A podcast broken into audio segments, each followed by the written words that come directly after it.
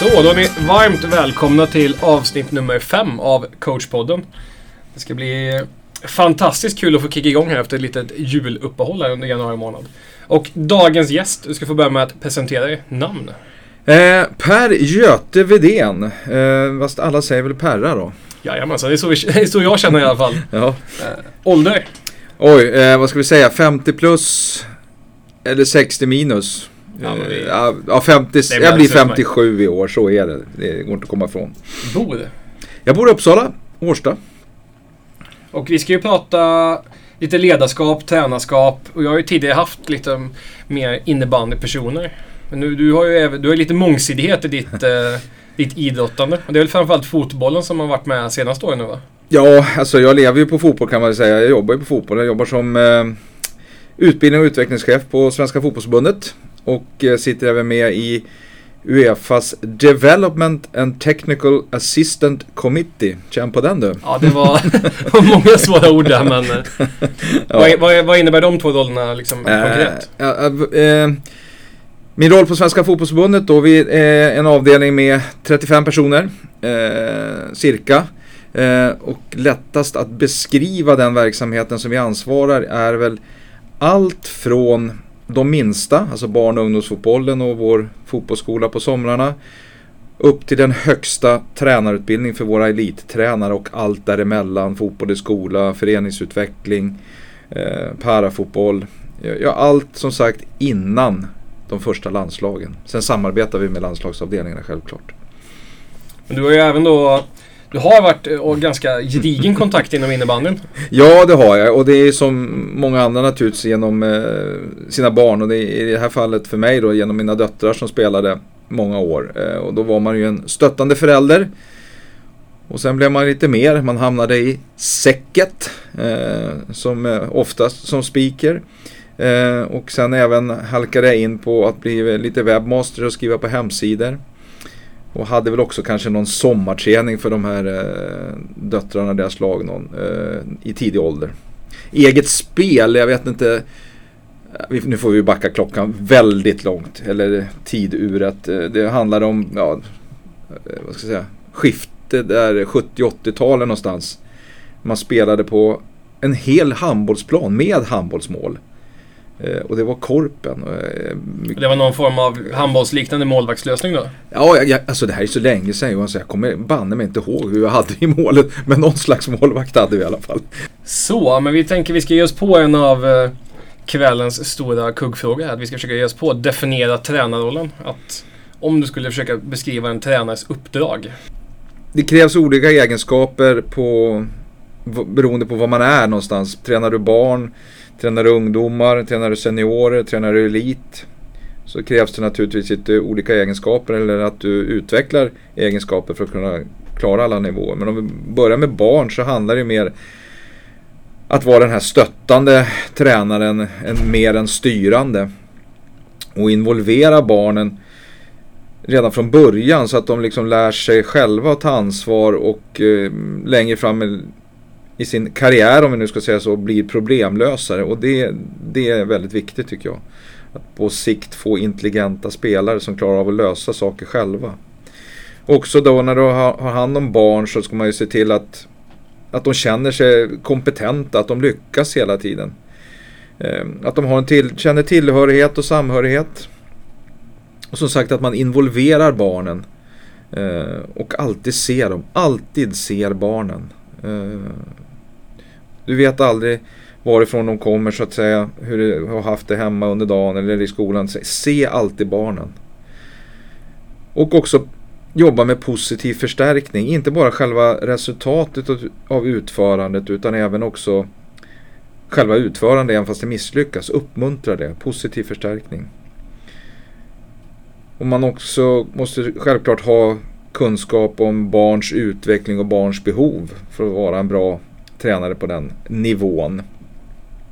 Och vi ska definiera barn. Tänker du att det är noll till arton år eller hur? Nej, det gör jag väl faktiskt inte. Om vi tar R F nu då, som om de fortfarande har den här funktionen, jag tror det än så länge, eh, så är det upp till tretton då. Eh, där vi sen, om man nu säger vi, då blir det oftast fotbollen, men jag tror det är likadant inom in, övriga idrott, att ungdomsidrott då är från tretton år uppåt. Du har ju helt rätt, i barn upp enligt barnkonventionen så är man väl en barnen nästan upp till tjugofem, tänkte jag säga. Så att, eh, så. Men också klara av att hantera olika lärandemetoder, för man lär sig på olika sätt. Och, och inom fotbollen jobbar vi framförallt med tre olika då. Det är instruktion, instruktionsmetoden där du talar om hur du ska göra. Spring från A till B och stå där borta. Vilket kanske inte är speciellt lämpligt för barn, utan det kanske är mer an, är anpassat när du kommer upp på högre nivå, seniornivå och elitnivå. Eh, men du har modellinlärning där du, du visar någonting eller ett annat barn visar någonting. Du ser en film och så härmar dem. Och den tredje som inte har något svenskt bra ord på en guided discovery, där du ställer frågor till barnen och ungdomarna liksom, om de har några andra lösningar. Hur hade, hade du kunnat tänkt, hur tänkte du där? Hade du kunnat hitta någon annan lösning? Hade du kunnat rört det på något annat sätt för att emot passningen? Så att de upptäcker och hittar egna lösningar. Jag har ju förmånen, om man nu tycker det är en förmån, att träffa andra länder, och jag vet att Spanien och Holland pratar väldigt mycket om att utbilda intelligenta spelare. Och då handlar det om att i tidig ålder lära sig att fatta egna beslut. Om du skulle identifiera en intelligent spelare, har du något bra exempel? Det kan vara en fotbollsspelare. eh, en gång till, att jag skulle identifiera en... Identifiera en intelligent spelare? Ja, det finns ju många. Eh, jag vet ju inte om jag ska ta dem i, i nutid. Det är väl kanske bäst eftersom jag är så pass gammal. Om jag tar ett gammalt exempel, det är ingen som vet vem det är. Men... Eh, Nej, nu, nu satt de inte på pottan här. Jag måste nog tänka till. Men om jag tar om jag tar Van Dijk i Liverpool. För spelförståelse handlar bara inte om offensivt spel utan också om defensivt. Att veta när man ska kliva in. Eh, om man säger så här, alltså om man ska definiera, definiera en bra spelare, så handlar det om fyra egenskaper egentligen. Det handlar om psykologi. Det handlar om teknik, spelförståelse och fysiologi. Får jag ta ett exempel? Kör. Ja, och nu tar passa. Psykologi, då handlar det om att ha, kanske ha modet att utföra en svår passning. Tekniken, ja det är hur träffar jag på bollen. Eh, fysiologi, har jag kraft att slå den här? Och spelförståelse, passar jag vid rätt tillfälle? Kombinerar du de här psykologi, teknik, fysiologi och spelförståelse, då har du en ja, dunderspelare. Och det är de här egenskaperna det handlar fyra, tycker vi, inom fotbollen i alla fall då, och jag också då, att man ska utveckla för att bli en så komplett spelare som möjligt. Och då kommer ju sen spelaren i sin tur, har man alltså alla de här egenskaperna, då kommer vi kunna lösa de flesta problem som uppstår, utmaningar och så vidare. Ja. Eh. Det är ju ganska intressant, för där vill man ju inte jobba begränsande, det vill säga att man bestämmer hur spelaren ska jobba, att du måste spela så här utan... Mm, nej. Alltså risken är också om du i unga åldrar har en spelare som är väldigt bra på att skjuta tidigt, har ett speciellt bra skott, och han, han eller hon uppmuntras hela tiden av sin tränare att skjuta. Bra, skjut mer, skjut mer. Problemet är då att du tappar andra egenskaper. För till slut så kommer de komma någonstans där eh, i någon ålder när motståndaren har läst av det här och sätter stopp. Och då finns det inte fler verktyg i verktygslådan. Så det gäller liksom att inte heller, jag pratade om positiv förstärkning, det får inte bli för mycket. Utan eh, man måste se till att spelaren också klarar av andra saker. Men om man nu har ambitionen att bli en sån här intelligent spelare, visst att mm. vi har en... Mm. ungdom då, eller mm. barn, barn och ungdom där ja. någonstans i det spannet där. Mm. Och så vill man bli en intelligent spelare. Har du några konkreta tips på hur man ska mm. träna eller hur kan man liksom jobba för att bli en sån? Ja, alltså teknik och spelförståelse, det handlar om att spela mycket. Spela, spela, spela, spela. Ehm, och det är oftast i smålagsspel där du får ta ont om tid. Måste fatta snabba beslut, måste fatta många beslut. Så låt unga spelare spela så mycket som möjligt i så tidig ålder som möjligt. Och bli inte som förälder irriterad på någon annans barn, att det barnet bara dribblar. För det är det de ska göra i den åldern. De har inte utvecklat sinnet för att kanske passa. Det gör man kanske lite senare vid nio till tio års åldern. Så låt dem spela, låt dem dribbla och fatta så mycket beslut som möjligt. Det, det tror jag faktiskt är den bästa träningen. För det är ju också det man pratar om i äldre ålder, att det är ju en, både fotboll och innebandy är väl vad jag, vad jag skulle definiera som spelare i sporten, det vill säga att spelarna tar besluten. Det är de som utför aktiviteten på plan och så vidare och så vidare. Absolut är det så, och jag tror, jag tänkte säga lite ännu mer inom fotboll, för på innebanden har man en, om man nu tycker det är en fördel av att man kan coacha lite mer enklare då när man får in spelarna i byten och sådana saker, så att, men eh, i fotboll har vi inte den möjligheten. Så skulle du vilja ha en möjlighet då? Jag är så konstruktiv, eller vad säger man, konservativ, konstruktiv, ja det är jag också, men konservativ att eh, Eh, nej, jag tycker inte det. Jag tror det skulle inte bli något bra flow i spelet då. Eh, utan jag tycker det är bättre att spelarna får lösa det där ute. Men just det här, vi pratar lite om smålagsspel och så. Mm. Där har ju vi inom innebandyn gjort radikala förändringar. Till exempel de yngsta nu, sju till nio år. De spelar ju på en plan som är elva meter bred och tjugo meter lång. Det vill säga mm. tre mot tre med mm. mindre målburar. Mm. Och man tittar även på en lösning att nästa fas ska vara fyra mot fyra på liksom en liten mm. komprimerad plan. Att mm. när man införde liknande lösningar i fotboll, för de gick väl från... Mm. Vilka liksom spelformer har vi där? Vi har nu från och med i år, eh, tjugotjugo, eller egentligen från tjugonitton så blev det obligatoriskt i hela Sverige då. Eh, tre mot tre, fem mot fem, sju mot sju, nio mot nio... och elva mot elva först från femton års ålder. Där tror jag det kanske fuskas lite grann bland elitklubbarna, men det, det känns, det är egentligen okej. Okay. Men, och det handlar ju om, vi jobbar faktiskt med det här i fyra fem år. Och det första vi tittade på var en dansk undersökning där man hade filmat väldigt mycket spel och matcher på olika ytor. Och det, någonting som fastnade hos mig var en spelare som kom fri från halva plan, och man spelade då på en elva-mannaplan med tio och elva-åringar eller det kan ha varit. Och spelaren i fråga var så trött när han kom fram mot mål som ramla.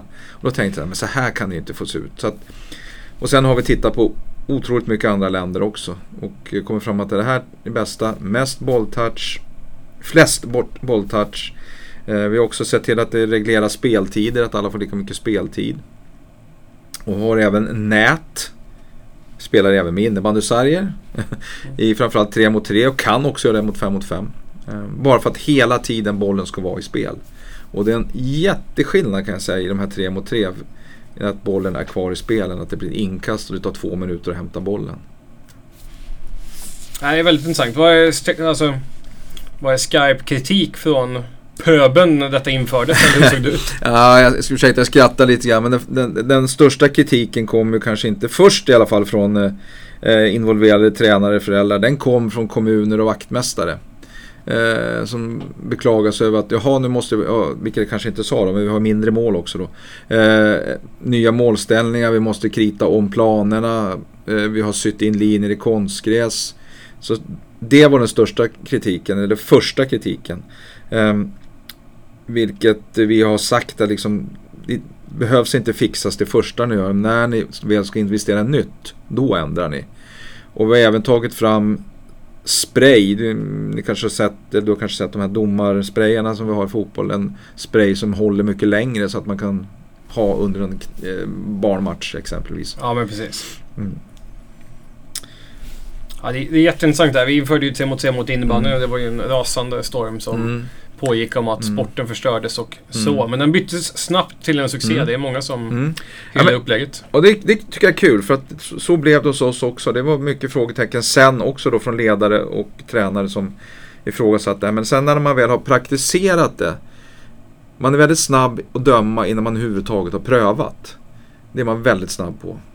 Men när man väl har prövat det här nu och testat, så är det väldigt positivt. Väldigt positivt. Och principen går över för i stort sett i alla idrotter som ja. är invasionsidrott och liksom ja. lagidrott och så. så. Är det. Men om vi tänker, nu gör vi oss på lite mer tränarrollen mm. här igen liksom, att mm. jag kanske är en tränare som eh, befinner mig någonstans tidigt i mitt tränargärning mm. och mm. vill utvecklas och brinner för att bli en bra ledare liksom. Mm. Vad, vad skulle vi ge för tips till en sån person? Utbildning, utbildning, utbildning. Eh, och även... Eh, kanske studiebesök och, och följa någon, man har någon förebild som man tycker är bra. Eh, men det handlar om kontinuerlig fortbildning och utveckla din egen tränaridentitet. Liksom, vad står jag för som tränare? Och, och varför? Vilka motiv och värderingar har jag? Och hur förverkligar jag mina idéer? Jag tror man måste ha det klart för sig innan, innan man liksom ger sig in i det här. Eller i alla fall i början av sin tränarkarriär. Vad står jag för? Vilka motiv och värderingar har jag? Och hur ska jag förverkliga mina idéer? Eh, jag tror också att när du väl är tränare så fortfarande, som jag sa på barnsidan, det, det är viktigt att vara pedagog. Eh, för, för kan du inte förklara för dina spelare, då, då, då blir det svårt. Du kan ha hur bra kompetens och kunskap om spelet som helst, men kan du inte förmedla dina idéer så är det ju, då är det ju kört. Eh, och sen också då tror jag, om vi pratar senior och elitnivå, så handlar det om att omges med folk som är bättre än dig själv på dina svagheter. Det tror jag är väldigt viktigt, att liksom vara prestigelös där, att se till att omge dig med sådana som är bättre än dig själv. Det tycker jag är viktigt. Och inte glömma bort, du måste ha en social kompetens för du jobbar med människor. Det tror jag är viktigt. Och om vi skulle gå in lite mer på seniorsidan där, mm. liksom, om vi tänker på yttersta eliten, om mm. man tänker där, att vi, vad utmärker liksom en ruskigt bra tränare? Vilka egenskaper tycker du sticker ut? Liksom? Finns det något generellt, eller att är liksom varje person är givetvis unik? Liksom, ja. Men finns det några generella saker att det här bör du behärska? Liksom? Ja, jag, jag tror du måste behärska den här sociala kompetensen på den här nivån. För det är oftast väldigt starka individer du har att göra med på elitnivå. Eh, att kunna ta människor och, liksom och, och, och även som sagt vara lyhörd och involvera de här spelarna. För de, de som är på elitnivå är väldigt duktiga, självklart. Och har mycket idéer, så att lyssna på spelarna. Så den här sociala kompetensen sätter jag väldigt högt.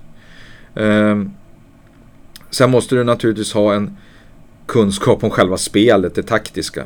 Eh, det tycker jag är viktigt. Sen de här bitarna som, om jag går till mig själv, om vi tar fysiologi, idrottspsykologi, se till att omge dig. Om du inte själv är väldigt intresserad och kunnig, se till att omge dig med sådana som kan de sakerna och är bättre, återigen är bättre än dig själv.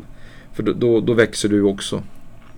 Ja, det är jätteintressant. Jag har ju fastnat lite för ishockey just nu, för jag lyssnade på Frölunda där som pratade om att de har ju tidigare haft, jag tror det var Frölunda, jag ska ta lite lugnt här, men ja. Ofta är ju klassiska i hockey att man har haft någon som coachar backarna, någon som mm. har forwards och så en headcoach som handlar om helheten. Mm.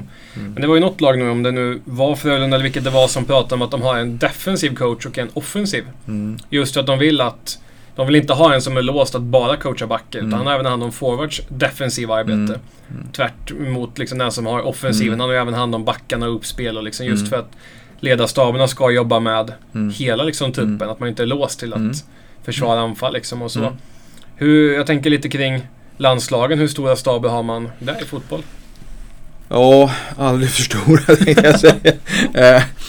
Eh, nej, men man har, om vi nu ska ta A-landslagen, så är det ju alltså, det är ett tjugotal personer involverade i all, allt från två materialare, det är kock, det är eh, sjukgymnaster, det är läkare, det, men om vi, om vi, om vi för, bara håller oss till själva sporten, om man får mm. uttrycka mig så, jag hoppas ni förstår vad jag menar. Så, alltså det är en huvudtränare, sen är det oftast huvudtränaren då som bestämmer själv egentligen vilken eh, hjälp den vill ha.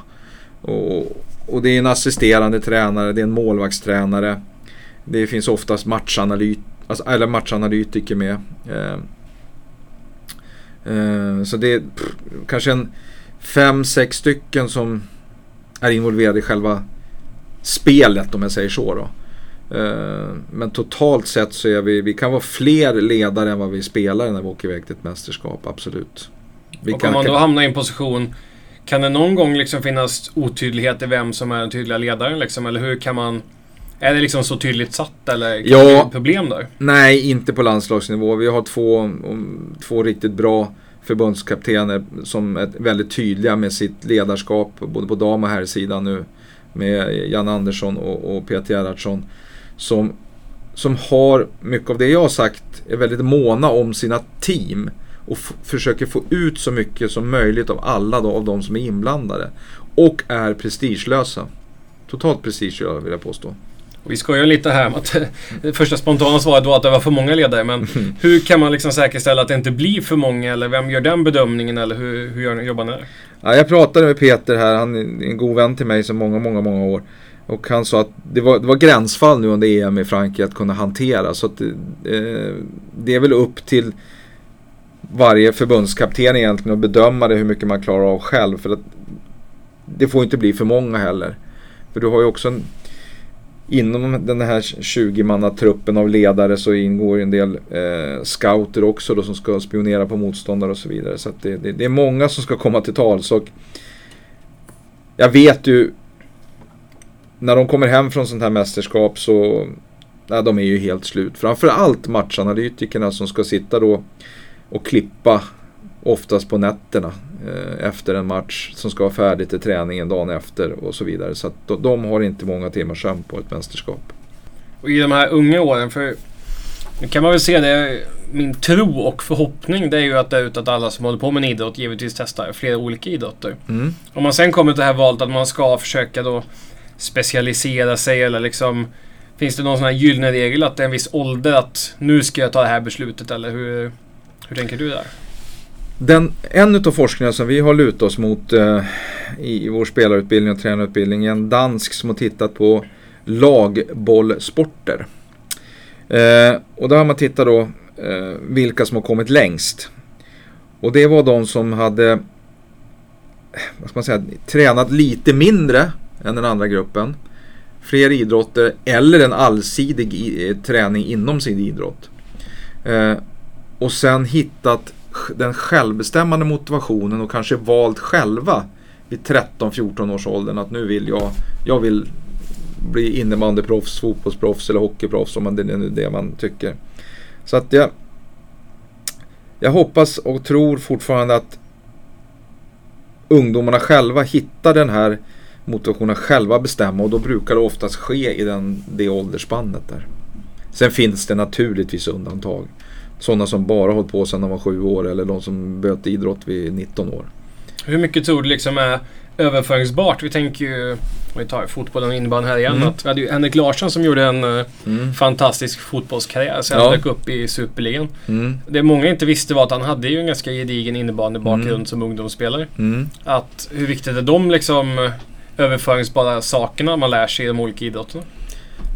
Eh. Jag tror det är bra, för du utve- dels så får du den här, framförallt i unga år där det är viktigt med en allsidig träning. Som sagt, den kan vara inom en, bara en, inom en idrott, men då är det viktigt att den är allsidig. Ehm, för du får en bättre motorik, ehm, du får fatta annorlunda beslut om det nu är lagsporter eller vad det är. Så det är klart att det är bra. Ehm, och sen, men jag tror inte att det går att kliva in liksom på den yttersta eliten, det tror jag inte. För där krävs, om vi tar de här fyra egenskaperna jag pratar om, så fysiologi, det krävs en annan, helt annan fysik att spela innebandy än, än fotboll, så är det ju. Så att där skulle det nog krocka lite grann, tror jag. Det var ju intressant med Usain Bolts försök att ja. bli mm. fotbollsspelare. Jag vet inte riktigt hur, om man gjorde något riktigt försök, men det var ju mycket snack i alla fall om att han ville spela United, eller vad, ja. vilket lag det var. Jag såg något klipp, om det var något från något lag i Australien där han, det är klart att han kan göra ett mål, vilket han gjorde, och springa loss, men liksom att spela en säsong fotboll tror jag inte ska han skulle lyckas med. Då skulle han gå sönder. Nej, det var jätteintressant att se. Snabb ytterback kanske. Mm. Om du skulle vara tränare för ett ungdomslag, sju till nio år, mm. eh, vad skulle du fokusera på på träningarna då? Ja, lite grann som vi var inne på här nu. Det är fortfarande den åldern när man liksom handlar om jag och bollen oftast. Man har inte utvecklat sinnet att kanske jag och, man börjar närma sig det här jag och medspelare, men inte riktigt. Så återigen, alla föräldrar som blir irriterade på något barn som bara dribblar, det är fullt naturligt. Eh, det är bättre att de lär sig dribbla än att passa i den åldern, för det är lättare att lära sig passa än att dribbla. Men allsidig träning. Eh, liksom inga spelsystem, det är också för tidigt. Liksom. Det, du kan lära dig några enkla uppgifter i liksom anfallsspel som och försvar, liksom, du kan börja lära dig och, och passa och ta emot bra mottagningar och fortsätta jobba med att dribbla. Om du skulle lägga in uppspel och lite mer sån här synkade liksom aktioner ute på plan mellan spelare, vilken ålder tror man mottaglig för att läsa? ja, det, du, du måste komma upp en bit i åldern där det handlar om, först som jag sa, först är det jag och bollen, sen är det du och din kompis och bollen, sen blir det du och jag en lagdel, så du kanske måste vänta ett par år till i alla fall eh, innan det blir du och din lagdel i, om det nu handlar om uppspel. Så att eh, ja det, det, det, alla utvecklas ju olika, men om, någonstans tolvårsåldern kanske, tio tolv. Om vi tar ett annat exempel då, att vi tar ett lag på elitnivå. Mm. Det återstår tio matcher av grundserien. Ni mm. ligger på nedflyttningsplats. Du kommer in som ny tränare mm. och ska försöka vända den här trenden. Mm. Hur mycket skulle du liksom vilja förändra? Eller liksom, nu får vi försöka tänka in med ett mer generellt eh, exempel. Men, eh, mm. vad skulle du börja med att göra? Ja, först, det, det här... För det första måste man veta, är, är de så här jävla dåliga? Så då är det kanske så mycket jag åt. Men eh, handlar om mycket, oftast handlar det mycket om psykologiska faktorer. Så det handlar om att kanske då jobba med, eh, med positiv förstärkning och få deras självförtroende att växa. Eh, genom att göra träningar så där det liksom, man lyckas mycket och... och hittar tillbaka till glädjen, för jag misstänker att ja, du vet ju själv, man mår som tabellen visar. Så det handlar om att få lyfta lyfta människorna, för att de mår nog säkert inte så bra utanför plan heller. Eh, sen finns det kanske vissa taktiska detaljer, men framförallt att lyfta lyfta eh, människorna, både som innebandyspelare i, de, i det här fallet och, och, och på sidan av plan. Om du va, alltså, för att tacka ja till det här uppdraget. Vad du, laget ligger ju som sagt på nedflyttningsplats liksom, att, mm. och det, det är ju precis som du sa, är de så jäkla dåliga så att det inte går att vända liksom, att, men vad skulle du vilja kolla upp innan du tackar ja liksom? Finns det något krav du skulle ställa på en förening eller? Ja, absolut, det är, först är det frågan, ska jag bara in och, och rädda kvar de här, eller är det ett långsiktigt är det långsiktigt så kanske inte ens gör någonting om vi åker ur. eh, vad vill föreningen? Vad vill man med sin, sin barn- och ungdomsverksamhet? Var någonstans befinner man sig, om man kan uttrycka mig så, i näringskedjan? Är vi ett eh, division ett, division två-lag och kommer så att vara, för vi kommer aldrig få de ekonomiska musklerna som man måste ha för att vara på elitnivå? Eller är vi ett elitlag och ska ta nästa steg? Så det handlar om att sätta sig ner med föreningen och reda ut de här sakerna, tror, tror jag. Och det är också det här när man, ja, vi ska nå slutspel. Ja, bra. Hur då? Verkligen komma ner till, ja men vad, vad innebär det för Johan God och vad, vad innebär det för mig, Per Götevedén? Vad, vad innebär det för mig i rena konkreta beteenden? Det, både som spelare, som styrelserepresentant och vad det nu är för någonting. Um, så att man, jag skulle vilja ha hela föreningen med mig på, på den resan, vart nu resan ska gå någonstans. Om vi fortsätter på föreningsspåret där, att mm. vi säger att bestämma hur representationslag ska spela. Mm. Är det ett tränarbeslut, eller ser du att en förening kan ha en vision om att vi ska spela ett visst typ av spelsystem och det är liksom punkt slut liksom, eller vem, hur tänker du kring sånt? Om föreningen har den kunskapen i, i, bland sina medlemmar eller styrelse, sportchefer, att de har den kunskapen om sporten att man kan säga det, då ska man ju rekrytera en tränare som passar till det. Alternativet är ju precis tvärtom, att ta in eh, någon tränare som hjälper dem att hitta eh, en, ett, en spelidé. Så att, eh, ja, det är nog både också att säga. Ja, det är ett intressant resonemang.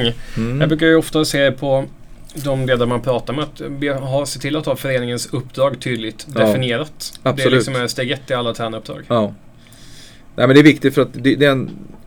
Faktiskt är det ju så att det är medlemmarna som styr eh, verksamheten, om vi ska vara riktigt sådär konkreta. Det finns någon sån här ändamålsparagraf, tror jag. I, vi har varit med i den fotbollen där vi blev kontaktade av en förening som spelade Superettan för några år sedan, där det till och med stod i deras paragraf för att de inte skulle spela elitfotboll. Så att, ja, man måste nog vara observant vad föreningen vill. Ja, men det är jätteintressant. Hörde ju även också... Var på, var, var på en föreläsning med en förening jag inte behöver nämna med namn, men som eh, gick upp en division ovanför där de ansåg sig höra hemma mm. och fick då ökade liksom, medel just av det, det året med vissa centrala stöd och sånt där mm. och valde att investera alla de medlen i anläggningen och i själva processen. För när de väl var tillbaks på den mm. nivån de hörde hemma, mm. då skulle de ha en bättre verksamhet där. För mm. de ansåg verkligen inte att vi ska inte vara här uppe, men nu har vi kommit dit ändå. Mm. Så att allt som blir en bonuseffekt får vi liksom investera i vår ungdomsverksamhet, mm. i anläggningen, för att ha en bättre liksom, mm. långsiktig verksamhet. Jag tycker det är ganska intressant. Ja. Nej, men det, det, jag tror det är viktigt att de föreningar som överlever, det är de som har en tydlig idé med vad man vill och, och förstår sin plats. Igen, jag säger lite slarvigt, näringskedjan, och sen kanske man har en idé att man vill uppåt i näringskedjan. Det är ju sällan man vill neråt, men liksom man, man har det klart för sig. Det är många spännande resonemang än så länge. Vi kommer nog till det mest spännande av dem alla. Mm-hmm. Mitt favoritinslag här, men du ska okay. få välja ut din eh, favorituppställning. Sådär ja. ja. I, I vad? I innebandy såklart. I innebandy? innebandy. Mm. Får väl tänka till om det är någon eh, spelare i någon annan idrott som skulle göra sig förnämligt på innebandyplan, men... Eh, Nej, det tror jag inte. Vi brukar jag är välja... ödmjuk, ödmjuk inför sporten innebandy. Mm. Ja, låter vi inte. Ja, men vi brukar ju välja att man får välja ut en målvakt, fem utespelare och en eventuell tränarstab. Oh. Eller om det är så att du själv kliver in och coachar det här gänget. ja. Ja, men eftersom, vi, eftersom jag har följt mina döttrar och deras eh, kompisar och medspelare så länge, så jag skulle inte klara av att ta ut något annat lag än att börja plocka i, i det. Så att eh, under den resan då från Årsta till eh, F B C och Sirius, så ska jag väl försöka hitta en... en eh, En sexa kallas det för, eller? Jajamensan, ja. Vi ska inte glömma bort målvakten. Man säger Nej. ofta fem mot fem, men Precis. det är faktiskt sex mot sex. Exakt. Men om vi börjar längst bak då, så ja, då blir det Jennifer Grell. Hon har varit med länge, och även på den tiden när jag fanns runt omkring laget som webbmaster och allt vad det var för någonting. Backar. Vilket spelsystem skulle du välja här? En klassisk eh, två backar, en center, två forwards? Eller? Ja, det, så får det nog bli. Det blir, det blir inte Marcus två två ett med Indian och... Nej, den skulle i och för sig vara ganska intressant. Eh, indianen hade varit självskriven i så fall, men jag kan ta det, men hon, jag, tror, jag, jag tar inte ut när det här, men det hade varit Linda Andersson. Eh, backar tar jag Elin Gabrielsson. Och så flyttar vi ner Klara Molin igen på backen. Ja, helt rätt. Det är back i landslaget också nu under V M, ja, så att det, hon kan nog lösa den. Ja, eh, center, den jag skulle ta ut först egentligen, Maria Köps. Eh, jag har alltid gillat Maria. Det är en, var en av mina favoriter, tyvärr har hon slutat. Det ryktas som att hon har gjort comeback nu i Frötuvena Dam dock. Ja, jag träffade henne på Salohallen under en lunch, inte under något annat tillfälle. Så att då, då var hon lite kryptisk. Jag förstod att det var någonting på gång där. Ja, kul. Ja, man ytterligare ett skäl att se Frötuvenas damlag. Ja, precis. Eh, vilka skulle finnas runt henne då? Jo, Anna Gertsch och Amanda Delgado Johansson. Det är en, det är en röskigt stark uppställning. Den är bra, den är hyfsad. Den är, den är riktigt fin. Ja. Skulle du coacha själv då? Nej, det skulle jag inte göra, för jag skulle inte klara av det. Vem skulle vi ha som coach? Jag skulle nog ta... Nu, nu hjälp mig. Eh, Årsta. Eh, Mattias... Eh, ja, det här är före min tid. Ja, före din tid. Nej, men nu tappar jag en. Östlund. Mattias Östlund. Jag tyckte han var bra. Han var bra. Eh, vad, vad, vad gjorde att han var en bra tränare? Nej, det vet jag egentligen inte. Men jag... jag tyckte han hade bra, han med tjejerna och eh, jag fick bara den känslan. Eh, det är svårt att bedöma tränare när man egentligen inte är så mycket och ser dem i in action så att säga på träningar. Det är klart man ser dem coacha på matcher, men eh, han, han tyckte jag gav ett eh, smart intryck, man kan uttrycka sig så. Låter som ett bra val. Jag är bara glad att du inte valde Tuben Svensson bara för att han är på Liverpool. Ja, nej. Den ska han inte få, Tuben. Den, ja, men det är bra. Ja, det är bra. Mm. Men vi säger ett stort tack för att du har medverkat i podden. Tack själv för att jag fick vara med. Jättekul. Ja.